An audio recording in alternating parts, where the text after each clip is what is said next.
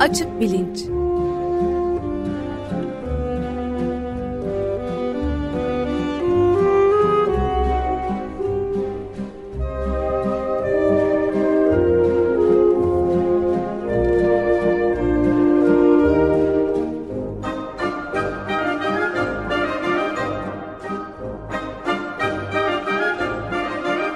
Güven Güzeldere ile bilim ve felsefe sohbetleri.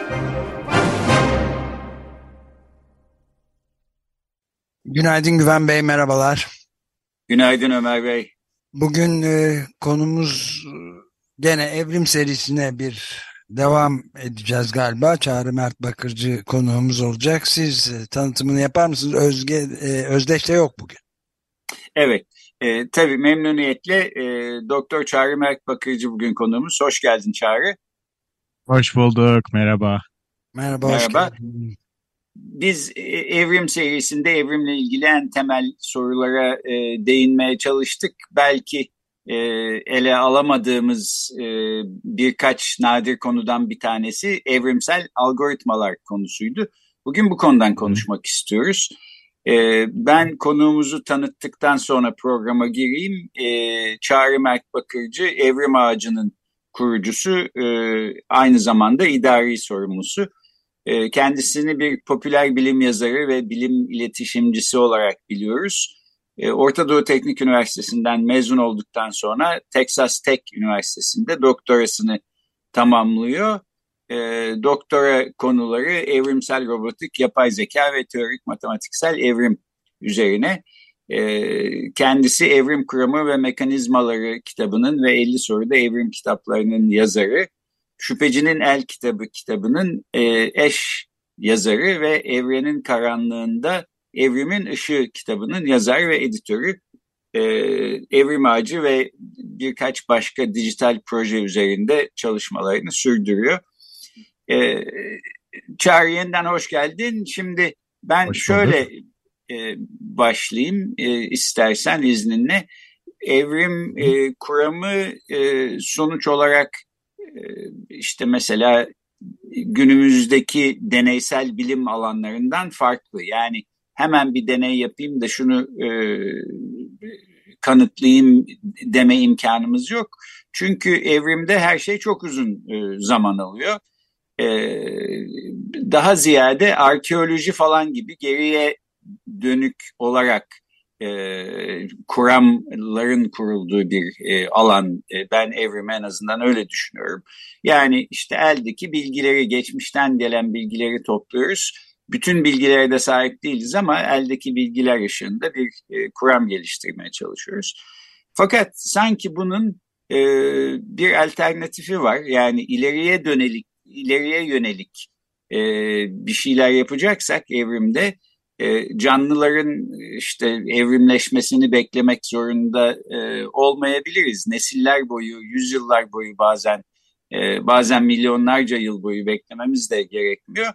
Bu bilgisayarlar sayesinde oluyor. Evrimsel algoritmalar denilen işte nispeten yakın zamanda ortaya çıkmış bir yaklaşımla ben en azından böyle görüyorum ama bu evrimsel algoritmalar nedir ve ne işe yarar? E, bu konunun uzmanı sensin. Buradan e, bize anlatmaya başlayabilir misin? Tabii ki. Ee, aslında evrimle ilgili e, deneylerde e, galiba insanların beklentisiyle bilimdeki evrimin ne olduğuna yönelik algı biraz farklı olduğu için e, genellikle o şekilde anlatılıyor. Hani evrimde bir şeyi gözlemek için milyonlarca yıl gerekir e, gibi bir genelleme yapılıyor genelde. Aslında o çok doğru değil çünkü e, evrim illa e, bir maymunun insana dönüştüğünü görmeyi gerektiren e, bir şey değil e, veya işte bir bakterinin ne bileyim e, çok karmaşık bir canlıya dönüştüğünü görmemiz gerekmiyor evrimin nasıl işlediğini anlamak için, işleyip işlemediğini görmek için vesaire ki aslına bakarsanız e, mesela tek hücrelilikten çok hücreliliğin evrimi e, ki bu bildiğimiz anlamıyla yaşamın en önemli dönemeçlerinden biriydi. Yaklaşık 1 milyar yıl kadar önce yaşandığını biliyoruz.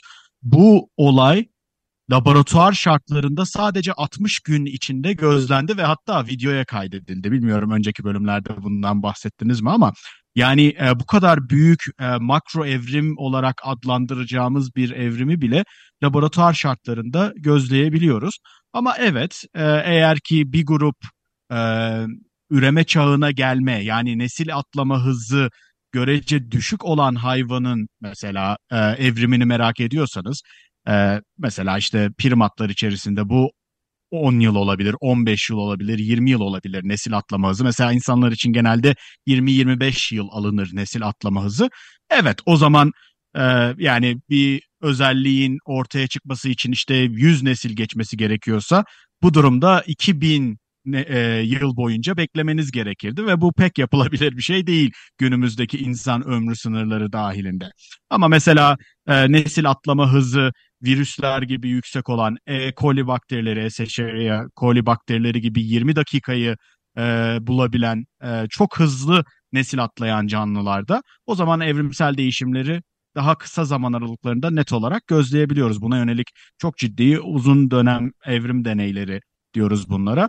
E, bu tür deneyler var ama e, insanların beklentisi tabii çok büyük e, makro değişimler olduğu için genellikle evet bunu gözlemekte zorlanıyoruz. İşte o noktada da karşımıza e, sizin de bahsettiğiniz gibi e, simülasyonlar çıkıyor aslında. Çünkü e, evrim bir doğa yasasıdır diyoruz. Hani evrimle ilgili tartışmalarda en çok ayrımı yapılması çalış en çok ayrımının yapılması çalışılan şey hani evrim nedir, evrim teorisi nedir e, gibi bu e, e, ayrımlardan bahsedilir. Genelde insanlar birbirine karıştırıyorlar. Eğer evrim bir doğa yasasıysa sadece biyolojiyle sınırlı olamaz. E, bu doğru koşulların sağlandığı her durumda karşımıza çıkmasını bekleriz. Ve simülasyonlar da bunlardan bir tanesi aslında. Ve evrimsel algoritmalar dediğimiz bu simülasyonlarda aslında biz e, evrimleştirmek istediğimiz şey her neyse ki bu birazcık komik bir durum çünkü canlı olmak zorunda değil bunlar.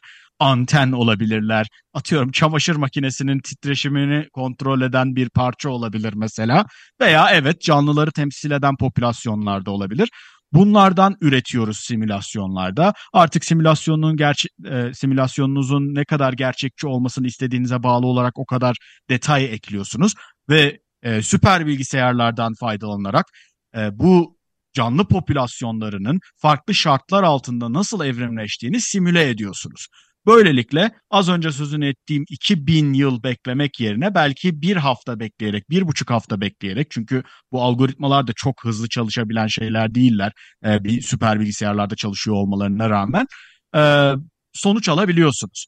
Bu ne işimize yarıyor? İşte evrim belli şartlarda ne tür yönleri tercih ediyor, ee, işte ne kadar hızlı yaşanıyor, ne tür özellikler çıkıyor, nerelerde sıkışıp kalıyor.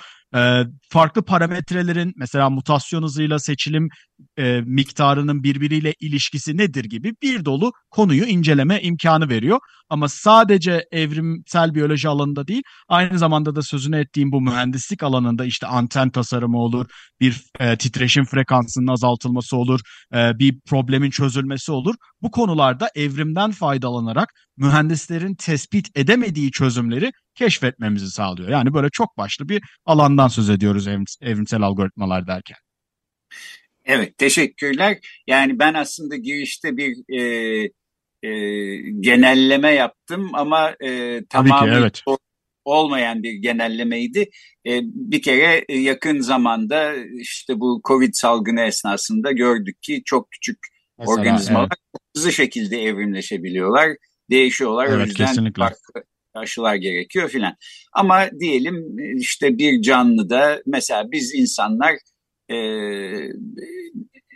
infrared e, bölgesinde e, gö göremiyoruz ama böyle Mesela, e, evet. e, bu e, durumda görebilen bir, bir takım canlılar var. Eğer bizde de bir takım infrarede karşı e, görsel bir e, hassasiyet geliştirecek türde bir sensör olsaydı mesela insan hayatı nasıl değişirdi? İnsanlar evet. nasıl evrimleşirdi diye diyelim soruyoruz. Şimdi bunu robotikte yapmanın belki bir yolu bir insan benzeri bir robot yapıp buna böyle bir sensör takıp sonra da işte bu robotu böyle e, hani ortalığa saldıktan sonra nasıl davranacağını ve bunun robota faydalı olup olmayacağını görmek olabilir. Ama bu yine e, kuşaklar boyu sürebilecek, yüzyıllar, bin yıllar sürebilecek belki bir olay. Halbuki senin anlattığın evet. şeklinde simülasyonunu yaptığımız zaman çok daha hızlı bir şekilde bir insanın kendi hayatı içinde e, bu sonuçları görmesi mümkün oluyor galiba. Kesinlikle. Evet, aynen öyle. Ee, biz e, olabildiğince artık yapmaya çalıştığımız şeye bağlı olarak tabii ee, az önce de dediğim gibi ne kadar gerçekçi olmasını isterseniz o kadar detay ekleyeceğiniz şekilde. Tabii her eklediğiniz detay bir işlem maliyeti demek. Dolayısıyla süreyi arttıran bir şey demek ama e, bunları e, işte mühendislikte gözetiyoruz. Ne kadar süremiz var, ne kadar sürede sonuç almak istiyoruz gibi. Ve e, buradan yola çıkarak bir e, modelini inşa ediyoruz e, simülasyonda. O evrimleştirmek istediğimiz sistemin en ilkel veya elimizde var olan halinin. Aslında iz, e, dinleyicilerimizin daha iyi anlayabilmesi için e, şunu söyleyeyim. Bazen e, evrimsel algoritmaları yepyeni tasarımlar keşfetmek için kullanabildiğimiz gibi bazen de elimizde zaten var olan tasarımların daha verimli versiyonlarını keşfetmek için kullanabiliyoruz. Çünkü niye böyle bir şeye ihtiyacımız var? E, mühendislikte biz belli teoriler öğreniyoruz. Bu teoriler e, bize işte e, şunu şu şekilde ayarlarsan şu kadar sürede bu kırılır veya şu kadar yük binerse bu artık daha fazla kaldıramaz gibi belli e, sonuçları tahmin etmemizi sağlıyor. Aslında bilimin olayı bu. Belli teoriler çerçevesinde belli olayları öngörebilmemizi sağlıyor. Ve e, bu çok güzel. Mühendisliği inanılmaz yerlere getiril, getirmiş bir şey. Biz buna e, bizim sahada genellikle bu, bu şekilde kullanılıyor. Analitik yöntemler deniyor. Çünkü bir denklemi çözüyorsun ve sana bir sonuç veriyor ve o sonucu uyguluyorsun veya gözlüyor musun diye bakıyorsun. Bir de nümerik yöntemler var ama bu e, yöntemlerde bazı mühendislik problemleri az önce bahsettiğim teorilerle çözülemiyor. Çünkü mesela elimizde ona dair bir teori yok daha. Ee, ama bunu çözmemiz gerekiyor. İşte bu gibi durumlarda bu nümerik yöntemlere başvuruyoruz. Bunlar deneme yanılma yöntemleri gibi düşünülebilir. Ha madem çözemiyorum o denklemleri o zaman farklı değerler vereyim, farklı tasarımlar deneyeyim ve bunların en uyumlularını bulmaya çalışayım. Bununla ilgili yüzlerce farklı yöntem var. Aslında evrimsel algoritmalar bunlardan sadece bir tanesi ve orada söylediğimiz şey şu. Ya madem biz deneme yanılma yapacağız ve deneme yanılma yoluyla iyi bir sonuç üretmek istiyoruz. Doğada bunun bir karşılığı var mı? Deneme yanılma yapıp da iyi sonuçlar elde eden bir sistem var mı? Ve bunun sonucunda karşımıza evrim yasası çıkıyor ve o noktada özellikle 90'larda diyorlar ki ha biz bunu uygulayalım. Bakalım popülasyonlar üretelim. Çözmek istediğimiz sistemi temsil eden popülasyonlarımız olsun elimizde. Onlara belli mutasyon oranları atayalım. Belli seçilim baskıları uygulayalım. Ve tabii ki o seçilim baskıları ulaşmak istediğimiz amacı tanımlıyor olsun bir yerde. Ve bakalım evrim ne tür ürünler üretiyor. Ve bu yöntemi kullanarak dediğim gibi e, mühendislerin sırf analitik metodlara hapsolmuş olmasından ötürü çünkü insan yaratıcılığı sınırlı. Belli şeyleri gerek deneyimlerimiz gereği gerek ya olmaz öyle ben bunu 15 sene önce denemiştim çalışmıyor ya da ben hocamdan şöyle gördüm veya bu derste böyle anlattılar gibi kısıtlarımızdan ötürü oraları keşfedemeyebiliyoruz. Ama evrimin böyle bir kısıtı olmadığı için hiç denenmemiş şeyleri deneyip çok daha başarılı sonuçları ortaya çıkartabiliyor. O bakımdan e, tercih ettiğimiz bir şey ve çok hızlı bir şekilde sonuç alabilmemizi sağlıyor. Çeşitli örnekler de verebilirim eğer isterseniz. Evet yani evrim yasaları e, işte belki dünyanın ilk zamanlarından bu, bu yana gündemde fakat evrimsel algoritmalar sonuçta dijital bilgisayar teknolojisinin ortaya çıkmasıyla evet, çok daha yeni. Hı hı. Son e, işte belki 40 yılda falan ortaya çıktı. 30-40 yılda. Yaklaşık olarak 30-40 yılda. Hı hı. E, birkaç e, işte genetik algoritmalar denen hı hı. veya evrimsel kodlama denen falan başka belki varyantları var. Evet. Evet. evet. Birbirine benzer şeyleri var ama peki bu evrimsel algoritmaların ortaya çıkmasıyla daha önce elde edilemeyen e, sonuçlar elde edildi mi? E, özellikle E, evrimsel algoritmacıların e, gurur duyduğu e, bir takım başarılı sonuçlar var mı? Evet, evet var kesinlikle. Ee, aslında bir, çok fazla var. Hangilerini e, seçmem gerektiğini muhtemelen biraz düşünsem iyi olur ama birkaç tanesiyle başlayayım. Mesela e, daha genel e, bir fikir vermesi açısından matematikteki bazı teoremlerin keşfedilmesinde mesela evrimsel algoritmaları kullanabiliyoruz. Çünkü e, matematiğin mantığını e, popülasyonlar olarak temsil edip onların belli sonuçlara ulaşmasını, daha önce keşfedilmemiş bağıntıları keşfedebilmelerini sağlayabiliyoruz. Bu abstrakt bir örnek ama daha e, spesifik bir örnek e, verecek olursam mesela e, 2005 yılında NASA'nın yaptığı çok güzel bir e, olay var. O e, çok böyle köşe taşı gibi benim gözümde. E, bu bunlar uzaya bir e, az önce de bahsettiğim gibi bir anten göndermek istiyorlar ve bu antenin belli kategori belli kısıtlara e, tasarım parametrelerine uyması gerekiyor ve bunun e, e, tasarımı için çeşitli gruplara işte şey bir yarışma açıyorlar ve 3-4 grup katılıyor. Bunların önemli yani bir tanesi hariç hepsi analitik yöntemlerle zaten anten mühendisleri bunlar. O anten mühendisleri işte istenen parametrelere uygun tasarımlar geliştirmeye başlıyorlar. Ee, NASA'nın içerisinde zaten kendi içlerinde olan bir araştırma ekibi de evrimsel algoritmaları kullanarak bir e, anten tasarımı üretmek istiyorlar. Ve sonrasında işte e, süreç başlıyor. 6 ay gibi bir süre veriliyor ya da işte 6 ay, 1 yıl gibi bir süre. Ve o süreçte herkes e, kendi tasarımlarını geliştirmeye başlıyor. Yalnız 5. E, ay civarında tasarım kriterlerinde bir değişim oluyor ve buna bağlı olarak tasarımın ciddi anlamda değişmesi gerekiyor. Ee, Birçok diğer grup e, bu konuda çok ciddi sıkıntıya düşerken çünkü yapıyorlar işte hesaplamalar yapıyorlar belli kararlar almaları gerekiyor. Evrimsel algoritmacıların yaptığı tek şey yeni parametreleri sisteme girmek ve evrime devam et demek. Evrim sonra o parametreleri tatmin edecek şekilde yeni tasarımlar test etmeye başlıyor ve çok kısa bir sürede ki şöyle bir durum var. Evrimsel algoritmaları kurmak daha uzun zaman alan bir iş. Ama bir kez kurduktan sonra parametreleri seçtikten sonra sonuç elde etmek çok hızlı olan bir şey. Bambaşka parametrelere dönüşse bile. Öteki taraftan analitik yöntemlere çok hızlı başlayabiliyorsunuz ama o kadar çok e, denklem çözmeniz, o kadar çok şeyi varsaymanız gerekebiliyor ki bir noktadan sonra e, bunu bunda yeni sonuç elde etmek e, sizi sıkıntıya düşürebiliyor. Neyse sonuç olarak çok da uzatmayayım lafı. E, bu yarışmanın sonucunda e, ee, 7 kriter vardı yanlış hatırlamıyorsam. 6 kriterde evrimsel algoritmanın geliştirdiği anten e, analitik yöntemlerle geliştirilmiş mühendislerin, uzman mühendislerin sonucundan daha başarılı sonuçlar alıyor ve gerçekten de uzaya gönderilen STS-5 miydi? Öyle bir görevle uzaya gönderilen anten bu anten evrimsel algoritmalarla geliştirilmiş anten oluyor. Bu bence çok e, kritik bir örnek.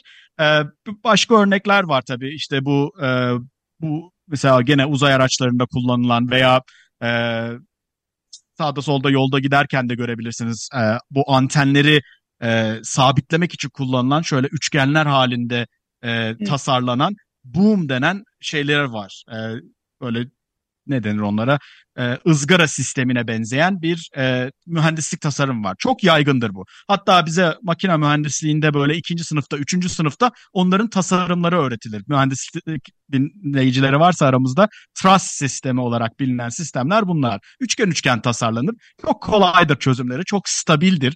E, Birçok hani e, bazen binaların içinde e, çatıyı, tavanı tutan e, şeyler de üçgendir. Birçok köprüyü tutan e, yapılar da üçgenler şeklindedir. Çünkü bu hakikaten mühendislerin iyi bildiği bir alan. Ve yüzlerce yıldır bu bu şekilde süre geliyor. Şimdi bu e, bir yine belli bir tasarım için ucuna bir tane anten takılacak. Bu antenin çok az titremesi gerekiyor. Ve truss sistemleri bu üçgenlerden oluşan sistemler hakikaten titreşimi azaltma konusunda da iyiler. Ama evrimsel algoritmaya bu çubukları, o üçgenlerin parçalarını ve bağlantı elemanlarını tanımlayıp hadi bize bir en uçtaki titreşimi en minimize edecek bir tasarım geliştir, evrimleştir diye verdiklerinde bu evrimsel algoritmanın geliştirdiği yöntem e, ve sonuç, e, tasarım e, normal mühendislerin geliştirdiğinden 2500 kat gibi absürt bir miktarda daha fazla sönümlüyor uçtaki e, titreşimleri. Ve bu e, tasarıma baktığınızda eşkenar üçgenler veya ikizkenar üçgenler gibi bilindik üçgenlerden farklı üçgenler kullanıldığını görüyorsunuz evrimsel algoritmaların. Bazı bağlantı elemanları daha uzun, bazıları daha kısa. Yani belki estetiği gözetmiyor ama aldığı sonuç analitik yöntemlerden daha başarılı bir sonuç olduğunu görüyoruz. Ve işte bu tür e, Niye mühendisler bunu geliştiremiyorlar? Çünkü onların o tür varyasyonları test etmeleri imkansız. Hiçbir mühendis oturup da bütün kombinasyonları tek tek analitik metodlarla test edemez. Ama evrimsel algoritmaların böyle bir sınırı yok. Yani bu tür e, başarı hikayeleri var. E, bun, bunların sayıları tabii giderek artıyor. Ben de bir ufak e, araya girerek bir soru sorabilir miyim? Yani evrimsel algoritmada e, empatinin e, rolü nedir? Yani bu mühendislik dışında bir antropolojiye daha ağırlık veren bir yaklaşım olabilir ama yani mesela işte yanılmıyorsam Frans de Waal yazmıştı. Hı. E, empati çağı diye işte bonoboyla ateistin hikayesi falan diye yani ahlakiyatın da e, iki yani karşılıklı olma ve empatinin e, ahlakiyatın üzerinde durduğu temel iki temel üzerinde bonobolarda ve maymunlarda, şempanzelerde filan da ve diğer sosyal hayvanlarda da bulunabildiğini, bunun bunda empatinin rolü e, ne kadar evrimde olabiliyor? Bu, bu konuda bir şey konuşmak mümkün olabilir mi? Yani evrimsel algoritmalar özelinde empati gibi e, daha böyle sosyal ilişkilerden çok fazla söz etmiyoruz ama şöyle bir şey söyleyebilirim. Direkt empatiyle ilgili olmasa da bazen insanlar şeyi anlamıyorlar. Şimdi e, popülasyonlar üretiliyor simülasyonda güzel ama bu popülasyonlar ne yapıyor yani? Ne bu popülasyon? Ee, ve nasıl birbiriyle nasıl bir ilişki içerisindeler? Hani popülasyon dediğinizde çünkü içinde bireylerden oluşan bir grubu kastediyoruz ve hakikaten de simülasyonda olan şey bu. Ee, burada çok ilginç e, ve ilk etapta fark edilemeyecek bazı detaylar var. Mesela e, biz simülasyonlarımızda aynı robotun mesela 200 kopyasını, 300 kopyasını bir arada e, barındırıyorduk ve bunların her birinin belli davranışları nasıl sergileyeceğini belirleyen genleri vardı. Yani bunlar hani bizde belli bir özelliğin nasıl ortaya çıkacağını belirleyen genler var ya göz rengimizi, işte saç rengimizi, deri rengimizi veya e, boyumuzu, belli hatta belli hastalıklara yatkınlığımızı gibi e, bizim robotlarımızda da belli durumlarda belli davranışlar sergilemeyi ihtimalini arttıran genleri var aslında. Tabii bunlar yazılım parçaları ama e, tamamen rastgele bir şekilde mesela atıyoruz biz bunları başlangıçta popülasyona. E şimdi evet. bir e, popülasyonun genleri rastgele atandığında ne yapması gerektiğine dair hiçbir fikri olmuyor. Mesela bizim robotlar e, çizgi izleyen robotlardı. Yani görevleri çizgiyi izlemekti ama çizgiyi izlemeleri gerektiğini bilmiyorlar bu robotlar. Dolayısıyla rastgele genler atadığınızda yaptıkları şey saçma sapan böyle kendi etraflarında dönüyorlar, çizgiden uzaklaşmaya çalışıyorlar, hiç hareket etmiyorlar vesaire. Ama biz onlara seçilim uygulamaya başlıyoruz. Ne diyoruz? Tamam hepiniz saçma sapan şeyler yapıyorsunuz ama bazılarınız diğerlerinizden daha uzun süre çizgide kalıyor. Ben bunları alacağım, seçeceğim yani ve birbirleriyle çiftleştireceğim. Çiftleştirme de şimdi simülasyonda robotlar birbiriyle nasıl çiftleşiyor olabilir falan gibi e, düşünceler doğuyor. E, burada kastımız çiftleşmekten tabii böyle fiziksel bir kopülasyon tarzı bir şey gelmesin akla. Genlerin birbiriyle aslında karışması anlamına geliyor. Buraya aralara mutasyonlar ekliyoruz. Yani o davranışların biçimi rastgele bir şekilde hafif hafif değişiyor.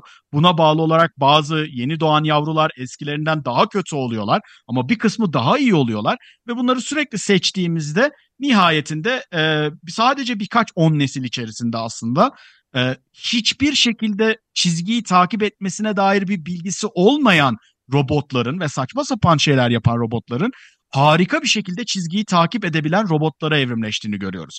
Şimdi burada e, şunu söyleyeceğim. Burada mesela e, direkt empatiyle belki ilgili değil ama belli şeyleri deneyebiliyoruz. Doğada olmayabilen şeyleri. Mesela e, ben aklıma şöyle bir şey geldi siz e, empati deyince. Elitizm denen bir şeyi dahil edebiliyoruz programa. Ve burada e, kastettiğimiz şey elitizmden şu. Ee, mesela popülasyonun elinizde aynı robotun 30 kopyası var. Her nesilde 30 tane üretiyorsunuz diyelim ki. İç, içlerinden her seferinde en iyisini seçiyorsunuz. Ama bu çiftleşmeleri sırasında, yeni neslin oluşması sırasında dediğim gibi mutasyonlara tabi tutuyorsunuz bunları. Ama mesela diyebilirsiniz ki ben en iyi 5 bireyimi, popülasyonum içerisindeki en iyi 5 bireyi mutasyondan koruyacağım diyebilirsiniz mesela. Bunu yaptığınızda elitizm uygulamış oluyorsunuz. Bu doğada görmediğimiz bir şey. Doğada en iyi, en avantajlı olanlar mutasyonlara karşı ek bir dirence falan sahip olmuyorlar ama bu tür doğada olmayan şeyleri dahil edebiliyoruz. Ve e, burada e, bizim benim doktora çalışmamda da e, çalıştığım, araştırdığım şeylerden bir tanesi aslında bizim e, birazcık şairane bir şekilde e, tasarımcı ön yargısı dediğimiz şeydi. Çünkü e, bizler bu evrimsel algoritmaların tasarımcıları olarak e, bunlara kendimizden bir şeyler katıyoruz veya katabiliyoruz. Bunu minimize etmek amacımız. Ön yargıyı azaltmak ve olabildiğince objektif sonuçlara ulaşmak. Hani bu tür e, detaylar araştırılıyor evrimsel algoritmalarda ama şu anda çoğunlukla mühendislik ürünleri için falan kullanıldığı için o tür sosyal etkileşimlerde pek fazla karşılığı e, yok evrimsel algoritmaların.